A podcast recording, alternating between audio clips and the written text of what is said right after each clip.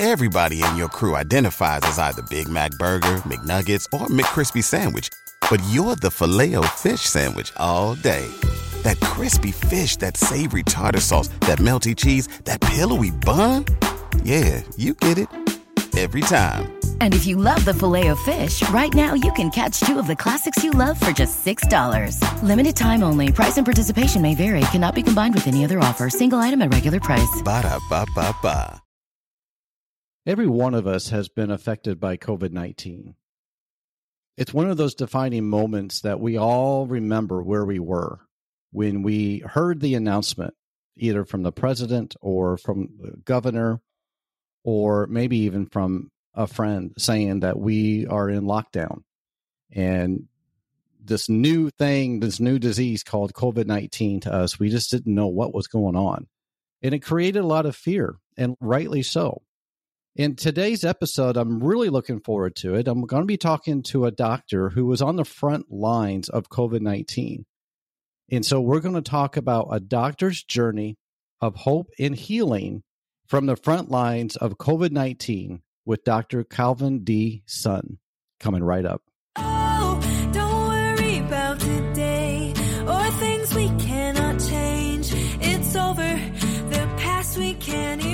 Welcome to the Mental Health Today show. My name is John Cordray, and I am a licensed therapist and the host of this show. And I want to welcome you all to the show and glad that you're here. And I have a very special guest, Dr. D. Sun. He is based in New York City and he is a doctor and he worked as an emergency physician and clinical assistant professor in emergency medicine at emergency rooms all over the city during COVID-19 pandemic. Wow. He recounts the early months of COVID 19 in his upcoming book, The Monsoon Diaries A Doctor's Journey of Hope and Healing from the ER Front Lines to the Far Reaches of the World. Dr. Sun has been a frequent guest on national and international news programs to help inform others of the pandemic situation in New York City.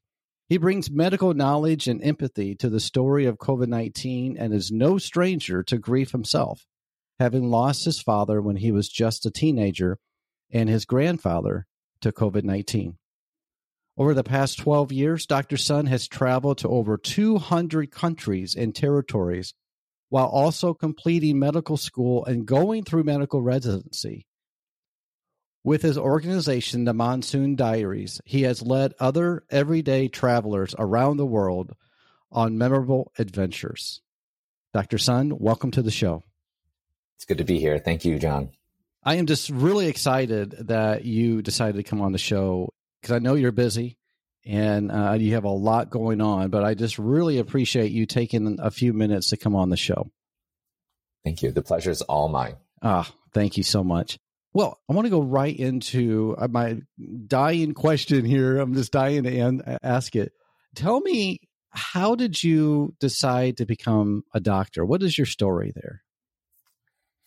The short version would be believing in accidents and trusting the process, even if you have no idea that you're meant for the process. I did not want to become a doctor. It was something that was forced upon me that my parents, especially my father, chose for me. And to which I am grateful for them having created a structure for me, giving me an education, putting a roof over my head. So much could be said of how much they expressed their love to me in this way. But I grappled and struggled, wondering if it was something that was coming from them 100%, how much the desire to become a doctor was coming from me. And when my dad died of a sudden heart attack when I was at the age of 19, I was just in the middle of my pre medical studies. And I like to reframe that summer as the worst and best summer of my life. And I say that looking back as a way to heal from that actively, even going through it now, revisiting it, not suppressing it as an opportunity to, for me to realize that I became a doctor on my own terms and not struggling whether it was in the back of my mind coming from my father. The complicated part was that after he died, it was a summer freedom. I actually saw it as an opportunity for me to live for myself. I grieved. I still grieve to this day. My mom had been diagnosed with Parkinson's around that time as well. So I was totally alone. She was living off with her parents. So that day, my life completely flipped over where I had a family and then I had to create my own family. And in order to heal, I sought that as a, an opportunity to live for myself. And I had thought that choosing not to become a doctor was the answer because then I was like, I'm happy. I am living for myself. And I was like this for the next two to three years. My studies, my grades did not fare well. It took a nosedive. It the sense at the time, happy in that freedom and that new autonomy I never had before. And that was the only way I could heal from a trauma of a loss of a parent uh, so unexpectedly. And that's what a 19 year old would do up to a point when I became 23, four years later. I was a happy bartender in New York doing odd jobs here and there, thinking that I was living the dream. But there was something in the back of my mind when I wasn't quite sure if my deciding not to become a doctor was in some way influenced still by the specter of my father, that I was still living in the shadow, that I was committing to a life decision because of my father. And if I was truly to think for myself, then maybe I am actually meant to be a doctor. But if I didn't sign up for it, then maybe that's me signing up for it out of guilt. I had no idea where me began and where he began. I had no concept of identity that purely came from me that was purely unadulterated by the influence of my father or stereotype or an expectation by society. A lot of us struggle with not knowing whether you're supposed to do something because it's coming from you or because it's some way influenced by someone else. Do I want to be this or do I want the want?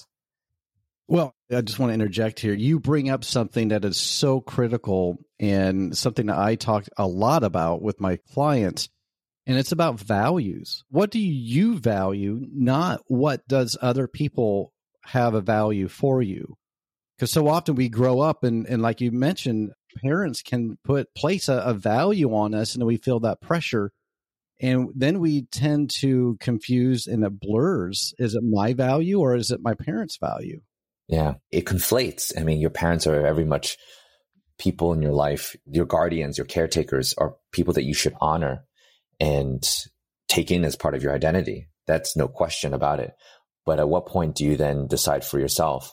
At what point do you realize that their love language for you may not be the right one for you?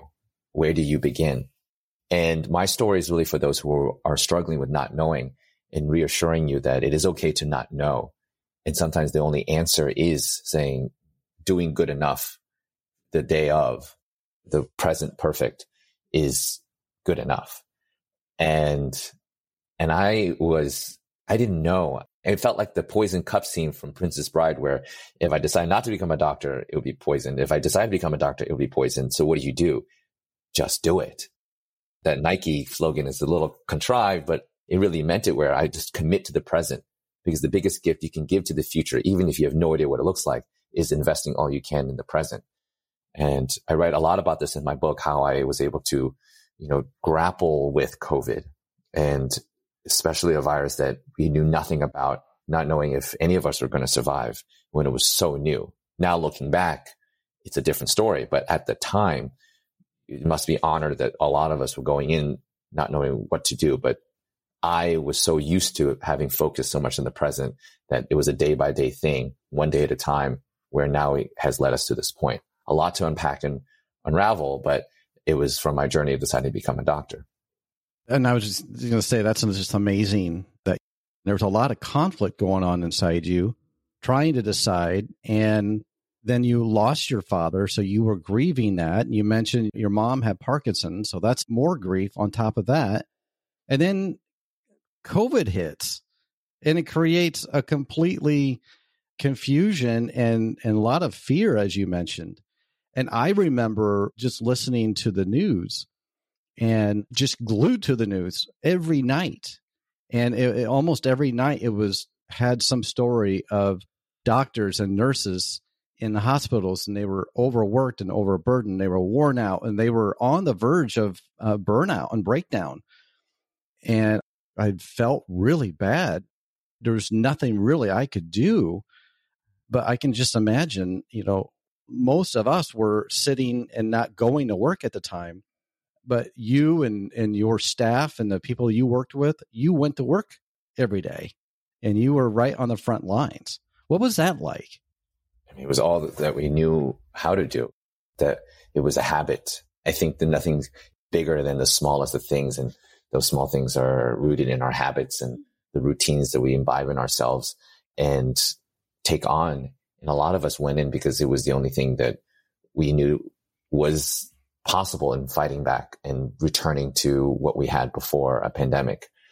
And I think it also speaks to the enormous you know, emotional moral injury that a lot of healthcare workers had to deal with prior to the pandemic. We were already going in and overworked, understaffed in more ways than one with a, a healthcare industry that was bound to collapse way before a pandemic. And we still made a habit to go in and show up because if we didn't, then what was going to happen to the healthcare system? So we, we did our best. And when the pandemic came around, it was just a reharnessing of those small little habits that, you know, we took on medical education, not knowing that it was secretly from a lot of us destroying us little by little with this tiny traumas and moral injuries that were taken upon ourselves, but now in the context of a worldwide pandemic. We'll be back after a quick break. Hi, this is Ross, the host of Smells Like Humans. Each week, we talk about the curious things that people do.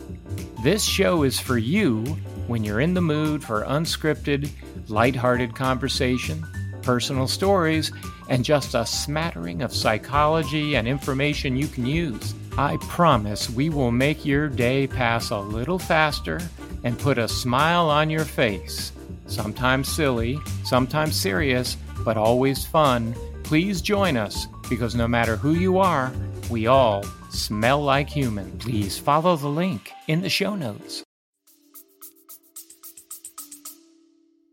Well, and I, I just remember watching the news and just seeing doctors, their faces from wearing the mask and just sobbing and just exhausted. And and then the trying to come home a lot of times they couldn't go home because they had to quarantine and so you mentioned the the emotional trauma that was placed on you the heavy burden on the healthcare system and I just want to thank you personally as a doctor and all the nurses and all the healthcare workers. Even now, we're not out of this field, right? Out of the, the COVID 19. It is still around and the world has largely moved on. We, you know, have a short detention span. We have vaccines now that work. It's been three years since the first person got vaccinated and we're all doing great. The majority of the world is vaccinated and we're now talking about new things that affect our, our world today. And we're in the still middle of a pandemic that hasn't quite completely left us. I don't think ever will. And I, I think that's an act of acceptance that the world is inherently chaotic. Life is inherently chaotic. This is not a passive resignation where, oh, we're just going to let things be. I actively accepted this. And going back to how I decided to become a doctor was actively accepting that I will never know if I meant to become a doctor, but not doing anything, that stasis was not going to be my answer. The question was how to get myself to that point. I used travel as a, as a bridge between the not knowing and then being grateful that I became a doctor because at that time I also refused to travel. I hated the idea of it. And it wasn't until I lost a bet while bartending and finding myself in Egypt 36 hours later and still hating it. But then spending the next three weeks alone in Egypt, being dragged kicking and screaming and not liking travel until three weeks later to then come back and say, Oh, this is why people love traveling. And then starting a travel blog and the rest is history where I now run my own little travel community. It took me three weeks being dragged kicking and screaming to like something that everyone else is born loving to do. And that made me realize, how do I know I'm not meant to be a doctor unless I do it, unless I try it? The world is chaotic. I only have this one chance. And the thought wasn't that I was going to get into medical school. The more the thought was to the action of just doing it, applying everywhere, learning from that experience, just make that next bet, the next wager that you lose to and apply everywhere with my, you know, my scores that are so bad hoping that I would at least know that I did my best, get rejected everywhere, check that box off, and then decide I did my best and, and decide that I, I'm going to become a travel blogger, knowing that at least I tried. And then that honesty and that the attitude of genuine interest, but also the honesty of telling the people I was applying to that I wasn't sure was what I think got them interested in taking a chance on me, believing in me in a way that I didn't even see in myself. And at one school that took me, told me and confirmed that I was the imposter, but they were so curious to see if I could be a different kind of doctor, a doctor they would want to invest in, more empathetic and more a doctor that was very real with himself in the present of not being sure if they wanted to be that. It was an opportunity I knew that most people would kill for. And I did not want to take that for granted. And I was very grateful and I went with it. And I didn't give up on the traveling the same time. So I was going to juggle both, feeling that the next part of the bet was I'll keep doing it until I fail out or I stop traveling. And I didn't know at the time that what happened was both of them committing to both was what kept each other afloat. Had I stopped traveling, I would have probably burnt out and quit med school. Or had I stopped medical school, I wouldn't have the fire under my ass to keep traveling. And that's when I realized that you will never know. And that's the joy of it. Trust the process. And if you do so, even if you don't know yourself, even if you don't know if it's going to lead anywhere, the authenticity and the investment in the present will pay its dividends in a way that you won't expect. And that's more fun anyway. Because if someone had told you all the answers right now, I don't think you'd have the, the fire to and conviction to keep doing it uh, without the surprises that come inherently with life that makes it worth living and look forward to. Wow, I just really resonate with that. And a lot of times we do not know what our future holds. And we might expect, well, I, I, want this to happen and, and I have this all planned out. Some people are, are planners. And when they try to to do what it is that they're wanting to do and planned out, it doesn't happen. And then they are disenchanted. Other people are maybe they look at opportunities that come their way and they're not sure and they question, they go back and forth, but they decide eventually, you know what? I don't know what is in store for me, but I'm going to try it. It's just one step in front of the other and just see what happens. And that's exactly the path that you just talked about. Yeah, I, I inherited a little bit of an anxious approach to life from my mother. She has a little bit of a general anxiety disorder. And I think I can relate to the anxiety of always needing to know, but it speaks to, and I, this is something I figured out after the fact. It's not like I started as a teenager or knowing this the whole time, but knowing that the anxiety speaks to me not realizing that I already have everything I need in the present, that I don't need anything external to define my success or define what success or fulfillment means to me. I already have all the tools and the journey isn't to acquire something external, but to actually go within and see what you already have, but never really paid attention to. And that's not to mean passive resignation where you do nothing and you just focus on yourself and don't acquire anything. You do need the environment around you to reflect back onto, just like a good mirror would. That journey outside to then see what you already have inside, which is why the travels and med school and all that things were necessary in not only having me arrive, see that I've already arrived, see better that I am already needing to where I need to be, but also assuaging my anxiety and reassuring it, even if it's still present even today, that I don't need all the answers. And the anxiety is really just my roommate in my head telling me that you need to know and me telling my roommate, no, when in my entire life that never knowing and spoiling the end of the movie was ever the right answer. but you got to keep telling that roommate that. I like that. The roommate. Yeah, uh, that's good. Roommate, you can't evict. Yeah, that's right. Love. That's right. That's right. I, I often refer to that roommate as an inner critic, and so often it is critical. So that's great. So I I, I want to talk a little bit about some of your experiences of, in working on the front lines of COVID nineteen can you tell us a little bit what was that like i mean m- most of us have no idea other than watching on the news you were there on the front lines and helping people what was it like especially towards the beginning of that because you you mentioned that being unsure and having some anxiety. I can imagine the anxiety that you were experiencing at that time. It's, anxiety is a great transition because it was purely the anxiety of the unknown. Not only the, the what of it all, what kind of virus this was, it was also the who, which one of us were going to get it and which one was going to survive it. Especially something that was so unknown with no prior vaccines to prevent it or any treatments known to take care of it. There were all these theoretical treatments, but who knew that what the dosages were without a clinical trial to support it? This was completely new. We were fighting a completely new enemy. And there's also the other parameters of when, how long was this going to last? And not only that, my healing, my way of preventing burnout and moral injury. Like I traveled so that I wouldn't burn out and endure moral injury was now denied to me. And I had no outlet. I knew going in that I would lose my outlet for my recharge to f- fill my cup. And I knew that I was going to go in pouring on it uh, from an empty cup, running on battery acid and still going in, not knowing where it was going to lead. I already been comfortable with the discomfort. I've spent my entire life chasing this idea and being comfortable with the unknown and knowing that I have what in, I had it in me to eventually overcome it. But this time it was a completely overwhelming em- enemy that I think all of us collectively had to grapple with. So there was a personal journey of mine that I had up until the pandemic. And then the pandemic was something that all of us shared as a collective grief. And we had already known that we were going to go in, but we didn't know how long uh, and how many of us were going to come out.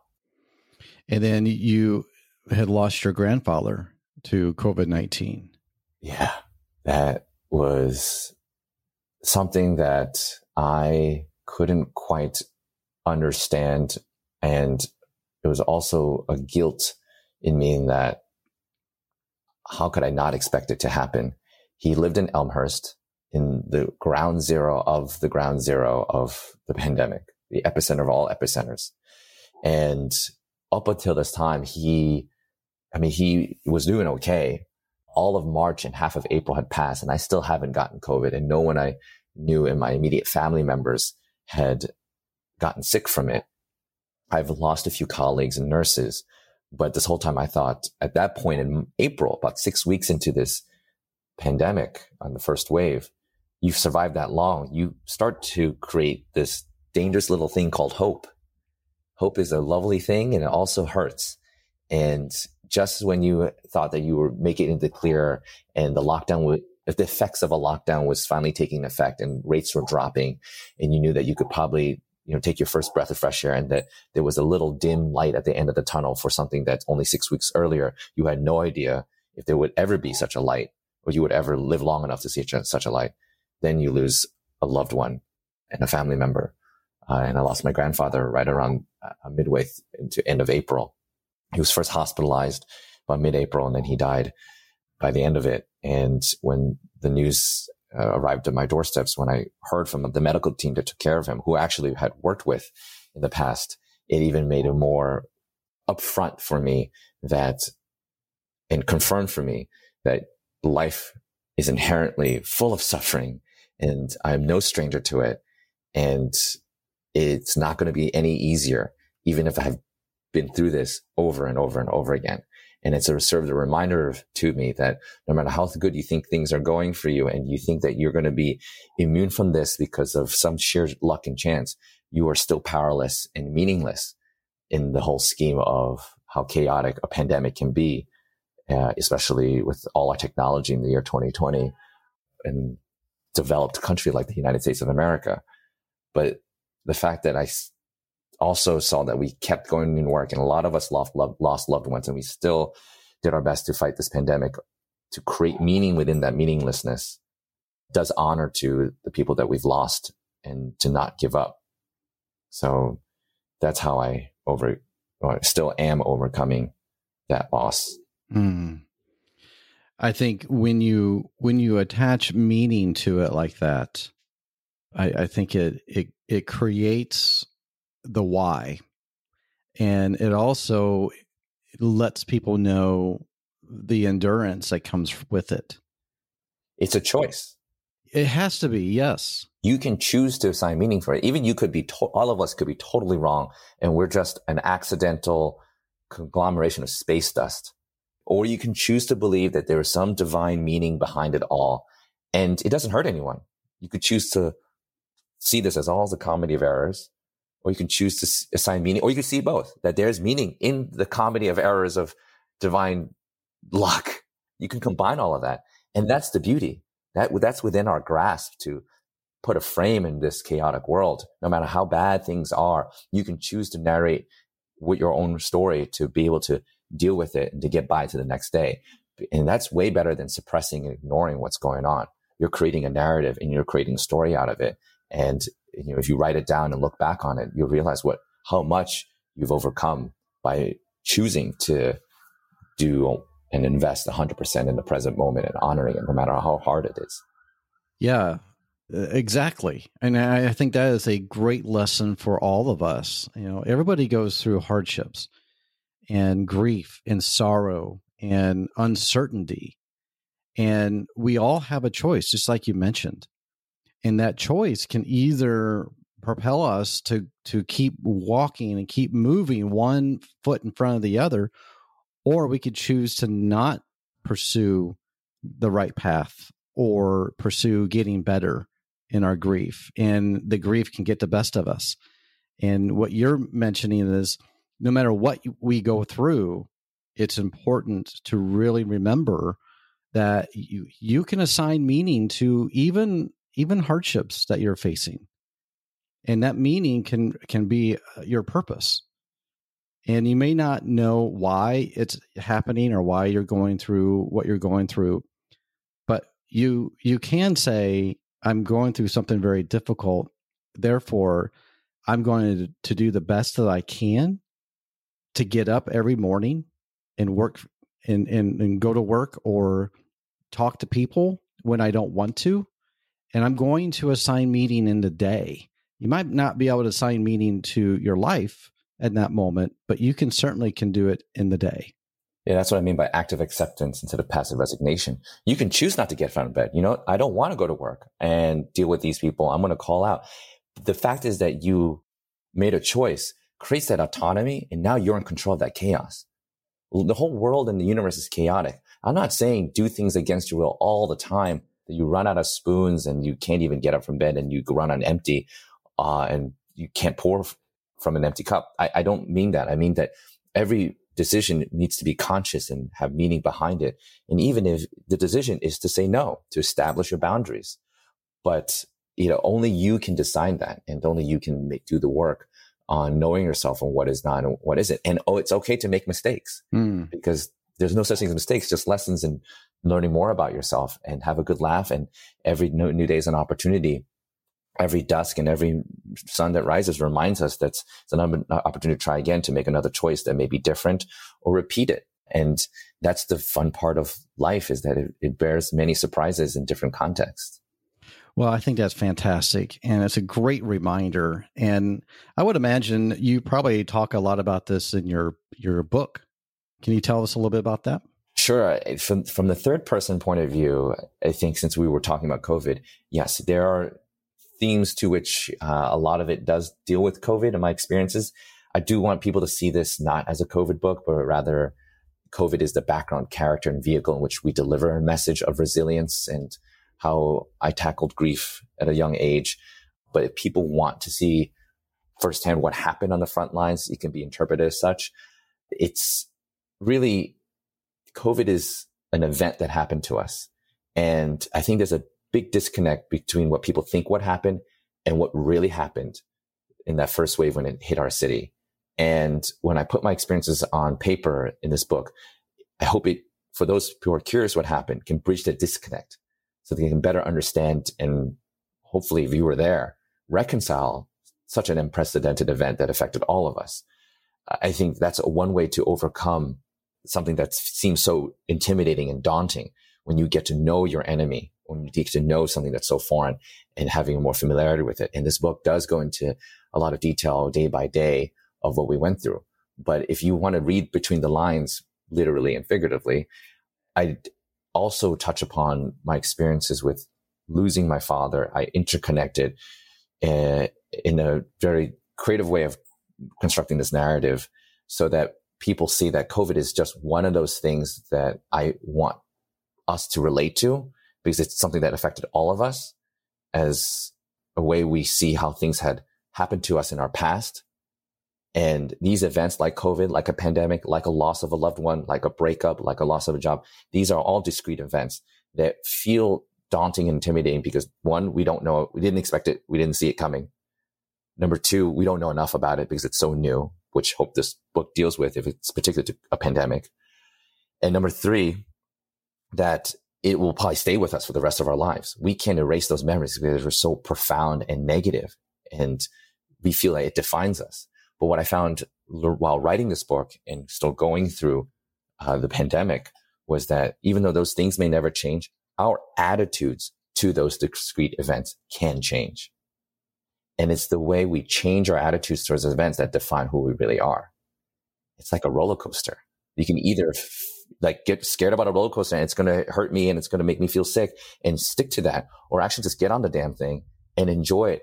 You don't need to know how many turns there are or there are three loops or you went or you look back and you went to five loops and you're still alive and you vomited once and you missed the camera. Like who needs to know that? Just focus on the present and realize your emotions are changing during this whole roller coaster. And the best thing is to be as present as possible without having to know what you went through and what looks ahead, knowing that you did experience that. And what better way than being 100% present for that roller coaster as it's unwinding? Mm, I love it. So, uh, remind us the, the name, the title of the book. The Monsoon Diaries is the title of the book. And it is the the subtitle is a little long. It's a, uh, just just know it's the Monsoon Diaries: A Doctor's Journey of Hope and Healing from the ER front lines to the far reaches of the world. It is a memoir. Just make sure it's the one with uh, the author's name is mine, Calvin D. Sun, and uh, I'm also blessed to have a foreword written by veteran journalist on CNN, uh, Lisa Ling, and I think both of us want to honor what happened to all of us and it's still happening to all of us, but also see that this is pertinent to all the things that had happened to us in our past, even before a pandemic. And not to lose hope, but rather to see how these events are not just things to ignore or overcome or repress, but rather see it as an opportunity to reframe and re-examine our lives with more clarity and purpose. I think that's what we're doing here today as we emerge from something that affected all of us. Absolutely. So the Monsoon Diaries, go look for it on Amazon. Uh, again, it's Dr. Calvin D. Sun is the author. And uh, before I let you go, uh, Dr. Sun, that's something I like to ask all of my guests. Uh, I talk a lot about self care and uh, the importance of, of doing things just for us. And I'm curious, what are some things that you would say that you do for self care? Number one, since we're talking about book, is writing every day. And that's something I don't do as much as I should. But during the pandemic, uh, from my practice of writing every day as a travel blogger, since I started traveling in medical school up until today, once we couldn't stop traveling, I just converted my discipline in writing every day while I'm on my travels to writing every day during a pandemic as if it was a new experience like a trip. Definitely not as fun, a lot more traumatic and negative, but writing and honoring the present was therapeutic to the point where now it has accidentally turned into this book being published by Harper, where you now can read through it as if with me looking back, as if you were the fly on the wall with me during the pandemic's first wave or on my travels that I allude to in other passages of the book that are non-COVID or when my father passed. And the other thing is travel. Traveling is a physical way of removing yourself from everything back at home that is distracting you and all the noise, stepping away from the painting where you're look, up, uh, looking up close with all the brush strokes and the details of it all. Traveling is physically taking you away to a place where you don't know anyone, nobody knows you, you don't speak the language, you can't even understand anything on the signs, and the only person you can commune with is yourself. And you learn how to become your own best friend while seeing the painting from far away and seeing how beautiful it is. And being able to return back a lot more recharged and refreshed, also relying upon yourself that you were able to go on this adventure and experience, seeing the painting from afar for what it is, but also getting to see yourself better as the person you really are, undistracted by all the things back home where you're able to talk to other people and get to know everyone. When you're truly alone in a foreign place, you're also truly embracing freedom in both an uncomfortable and comfortable way. But the whole point is to be comfortable with the uncomfortable, the active acceptance.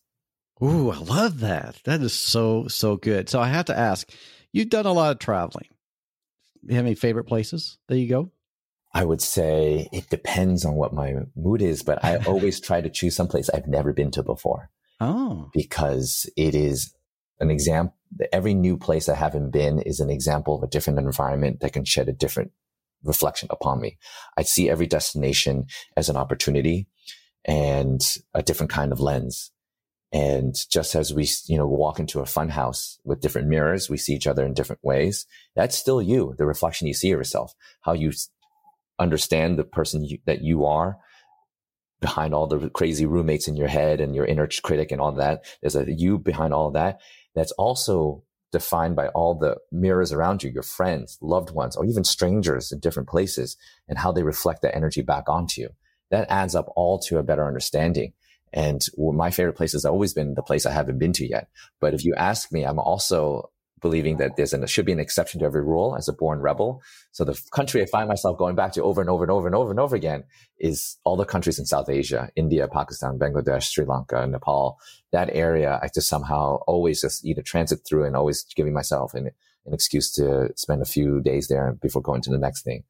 But the most magical, New Zealand, the most underrated, Slovenia, the most fun, Cuba, uh, the, the, the, the, best food, Spain, Japan, Iran, uh, the most convenient for a first time traveler and just like you have to don't have to stress, but is foreign enough that gives you a sense of adventure would be Japan. I mean, I have a list of superlatives that can go on and on and on. And you tell me what you're going through and I'll prescribe you uh, I don't have, you don't, health insurance doesn't have to cover it. Travel insurance does. Uh, and I'll prescribe you where you, you can go. Or you can come on one of my trips. Uh, a lot of people do that and go on my ventures. Uh, they just sign up, follow me like Forrest Gump. I was going to go anyway on my own, but people have now come along and I'm happy to have people on the ride because happiness is best shared. Oh, I love it. Oh, now I'm really, really interested in going overseas. I, I, I love to travel myself. Please come. Every, everyone's right. invited. Nice. Uh, so I wanted to mention, uh, Dr. Sun, that I'm going to put all the information for your book. And if you, we can put your blog uh, info on there as well, and travel info on the on the show notes. And uh, just want to mention that if you're listening to this, just know that you can go to mentalhealthtodayshow.com and you can look at the notes right there. You just look up this episode and uh, you'll be able to get all of that right there. Well, uh, Dr. Sun, thank you so much for coming on the show and for taking time out of your busy schedule. It was just a, a real delight to talk with you, and, and I just appreciate your heart uh, and, and what you had to share. No trouble at all. Was, I was looking forward to this all day. So, if anything, this is the highlight. Thank you for having me. Oh, thank you so much. You're welcome. Well, I want to thank all of you as well for listening. And I know a lot of you are struggling with various things, and some of you might be at a crossroads, as Dr. Sun had talked about in his life. And uh, take his advice, heed his advice, and embrace the unknown. And it's not a bad thing. And try to move forward one step at a time. And who knows, you might be traveling the world too. well, thank you all for listening. And just remember to continue to work on your mental health and remember, the Mental Health Today show has been championing your mental health since 2015. Take care, my friends. Bye bye.